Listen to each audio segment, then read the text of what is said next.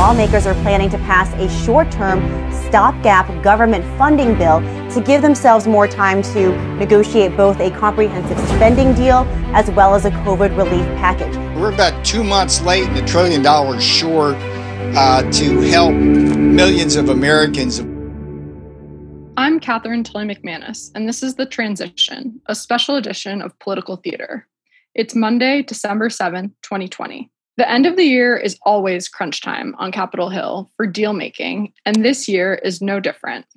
Lawmakers are trying to come to agreement on how to fund the government and just how much aid is needed to relieve some of the economic impacts of the COVID 19 pandemic.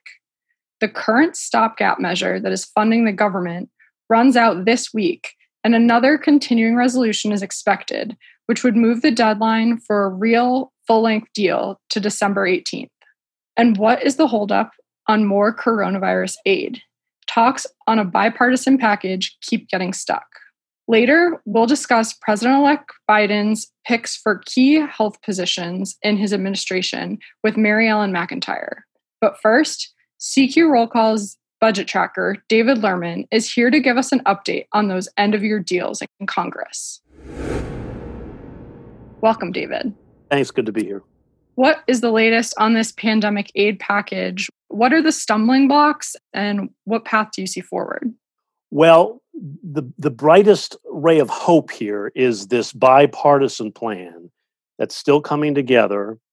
There's at least 10 senators from both parties and a like number of House members, both parties uh, have been pitching this bipartisan deal that is at least getting looked at from leaders. Democratic leaders have said it should be the basis for new negotiations.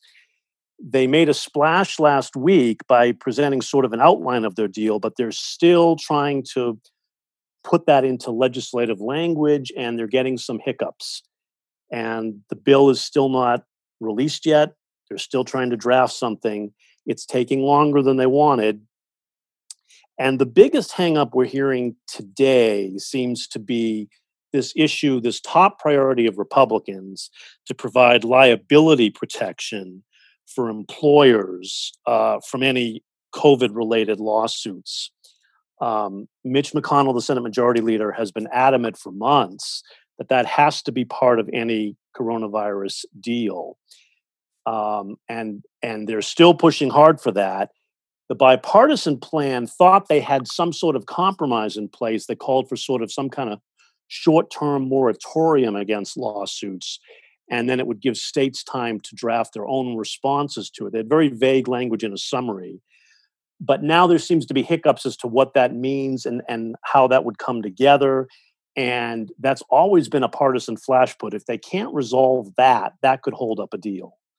Well, the year is quickly coming to a close. Like eventually Congress will go home either for the holidays or for the new year if they don't get a deal on COVID relief by the end of the year, what would that mean for the new Congress and the incoming Biden administration?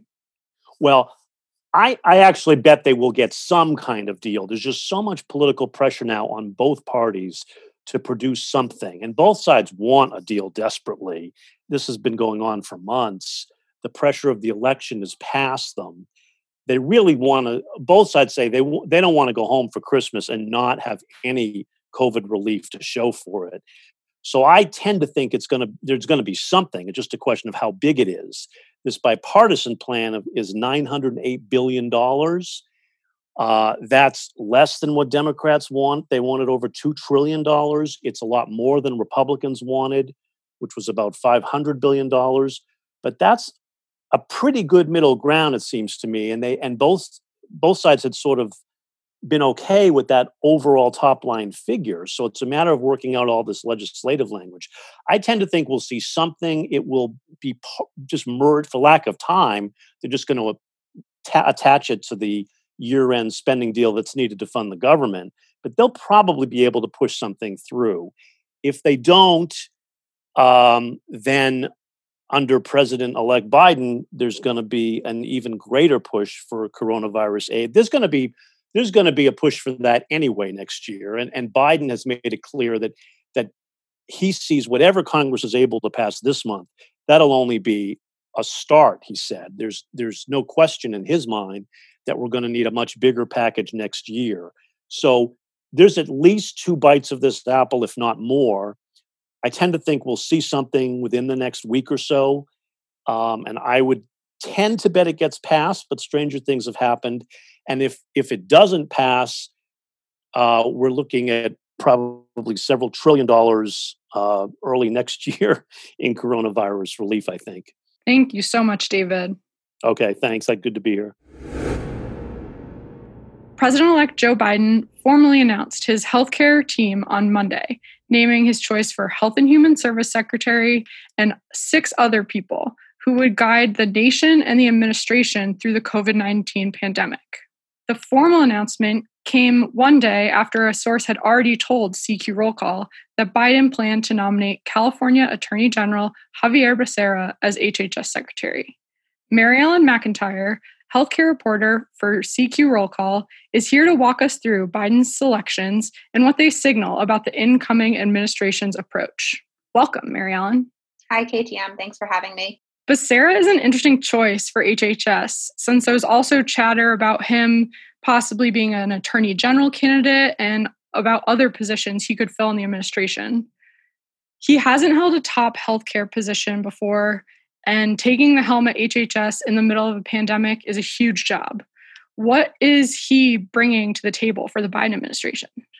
Yeah, being the HHS secretary is a huge job. You know, at any point in time, they have a huge budget. It's a huge um, federal agency with tons of sub agencies. Um, but he is bringing someone who is a longtime fixture in DC. He was a congressman for 24 years, 12 terms. He sat on the Ways and Means Committee and on the Health Subcommittee during the passage of the 2010 healthcare law, known as the Affordable Care Act or Obamacare. Um, he has, in the last several years, been the Attorney General of California, as you said. And in that role, one of the real focuses that he's had is on healthcare. And specifically, he's been um, a outspoken Democratic voice pushing back on the healthcare policies of the Trump administration. So, probably the most prominent one is that Becerra has sort of led the coalition of Democratic state officials um, who have been defending the healthcare law, the ACA, in court um, after the Trump administration sided with some conservative state officials who sued to overturn the law. So Becerra has really been a leader and out front in that effort for Democrats, um, and that's gotten him a lot of attention. But Becerra has also um, pushed back via the courts in his current role on other Trump administration policies, including on reproductive rights and discrimination in the healthcare system, as well as more locally in California. He's targeted um, hospital consolidation efforts um, and other issues on the healthcare scene. So while he's not necessarily someone from a traditional health background, he's someone who has really made healthcare portfolio um, and is coming to the position in sort of with sort of a different background than we've seen in some other health officials. I will say his legal background is probably going to be helpful um, for him, especially if Republicans control the Senate and the Biden administration is trying to muscle through a lot of their health health policy um, efforts and health reforms through regulations, um, having someone with that legal background could be helpful for him um, in that this position. That's interesting. Not a traditional background, but maybe in the path going forward for the Biden administration, a, a helpful background. Who else is on this list that the Biden team released? Who are these other officials that will be taking the helm on healthcare? So, my biggest takeaway from this list, and this is probably you know the first of the healthcare lists that we're seeing, um, notably not announced, is Biden's nominee to lead the Centers for Medicare and Medicaid Services, which um, is a big role in HHS overseeing the Medicare and Medicaid programs, as well as um, healthcare.gov and the insurance exchanges set up under the ACA. But the rest of the names that um, President elect Biden announced this morning are really the people who you are going to be seeing taking a leading role under the Biden administration in responding to the COVID 19 pandemic. So, one person who is already very familiar to people is um, Dr. Anthony Fauci. He's going to be staying on in his position, a career position, at the National Institutes of Allergy and Infectious Diseases, um, leading that um, as he has done for several presidents. But he's also going to be taking a more elevated role as President elect Biden's chief medical officer on COVID 19 issues. As well, we're going to have Dr. Vivek Murthy. He is returning to his role, or will be nominated to return to his role as the Surgeon General, which is a position he held during the Obama administration from 2014 to 2017. This is someone who has been advising Biden throughout the campaign and the transition on COVID 19. And you can probably anticipate that he'll have sort of a bigger portfolio, a bigger platform um, during this upcoming stint as Surgeon General than he did um, in his previous go around. Another um, big name that was announced is Dr. Rochelle Walensky. She has been nominated to serve as the director of the Centers for Disease Control and Prevention. She's um, a Harvard Medical School professor as well as the chief of infectious diseases at Mass General Hospital in Boston.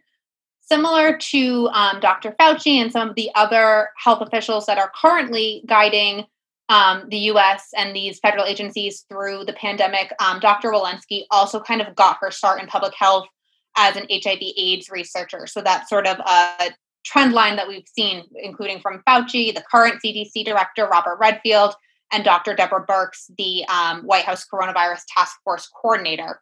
You also have, you know, three more people who are going to be that he announced that are going to be focused on COVID 19. So Marcella Nunez Smith, she's going to be serving as the COVID 19 Equity Task Force chair. This is someone who, you know, will be in a White House position, is not going to be, require Senate confirmation, but she's going to be leading sort of an effort to looking at how the government is responding to disparities um, within the COVID 19 pandemic. So, you know, a lot of focus has been put on this year as to how the pandemic is disproportionately hitting um, minority populations like Latinos and African Americans more. So she'll be sort of guiding this task force looking at that issue. She's currently a co chair of President elect Biden's COVID 19 Transition Advisory Board. Um, the final two announcements are Jeff Zients. He is going to be the coordinator of the COVID 19 response and counselor to the president. Um, Jeff Zients had was sort of brought in in 2013 um, during the Obama administration when they first rolled out healthcare.gov. That's the exchange system set up by the ACA um, where people can go and buy health insurance during open enrollment. Um, so he's kind of going to be coming in logistically managing sort of the federal government's response to the pandemic. And then Natalie Quillian will be the deputy um, for that COVID 19 response effort. Um, and she is a national security expert and a former White House and Pentagon senior advisor um, who you know played a role um, during the Obama Obama Biden administration responding to the opioid epidemic. So they will be, you know, sort of rounding out this team of advisors and officials who will be leading the White House and administration's response to the pandemic. So those are some familiar names and some who those outside of the healthcare world might not be familiar with. How are people in the health policy arena, whether it be experts or physicians or interest groups, how are they responding to this lineup? Yeah, so you know, broadly, I think a lot of healthcare groups are responding well. You know, they you've seen a lot of statements from health interest groups and trade groups in the healthcare sector. You know, praising these picks, saying they're going to work with Becerra to expand healthcare. Um, you know, I think that a lot of these groups see someone and see Xavier Becerra as someone who you know is trying to expand what they do. They're not going to um, you know get along with him all the time, but they're certainly not going to come out and bash his nomination as this is someone who they're going to need to work with in the next few years. A lot of public health types, public health officials, you know, are really praising um, President-elect Biden's public health announcements. Um, you know, kind of the idea that he's you know bringing science back, um, which is something that you know they've pushed back as the Trump administration hasn't always necessarily followed what they consider the best science um, in their approach to the pandemic. You have seen some pushback um, from conservative groups. So, for example, um, in the reproductive health space, some pro life groups have already pushed back on Becerra's um, record on pro life uh, issues um, for them. So that is something to continue to watch as his confirmation process gets ready. And you've seen a couple of Republicans who have also noted that Becerra has in the past supported Medicare for All, the policy that would establish a single payer healthcare system in the United States. Um, this is something that he has, you know, spoken favorably of in the past. However, President-elect Biden has been pretty vocal against Medicare for all, instead backing expanding health insurance coverage through a public option. Um, so I don't think that that's something that Becerra will necessarily be leading into um, as his confirmation process heats up in the coming weeks. These nominees and appointments, they seem to all have a public health background or uh, academic background. How do those choices from the Biden administration compare to Trump administration officials who have held these same roles over the past four years?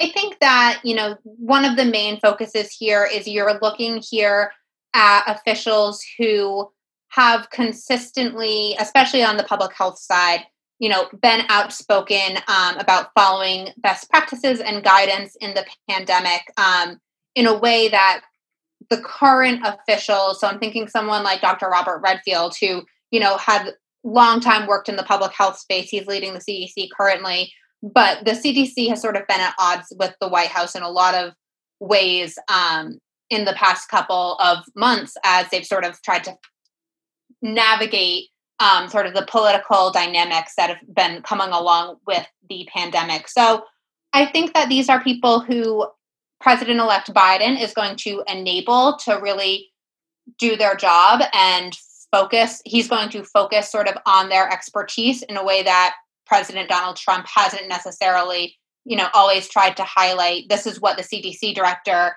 is saying is a best practice, even if that's something that the public health agencies had agreed with the CDC on. Very interesting. Thank you so much, Mary Ellen. Thank you. That's it for us today. On behalf of the CQ Roll Call Newsroom, thanks for listening. We'll be back tomorrow with another episode of The Transition.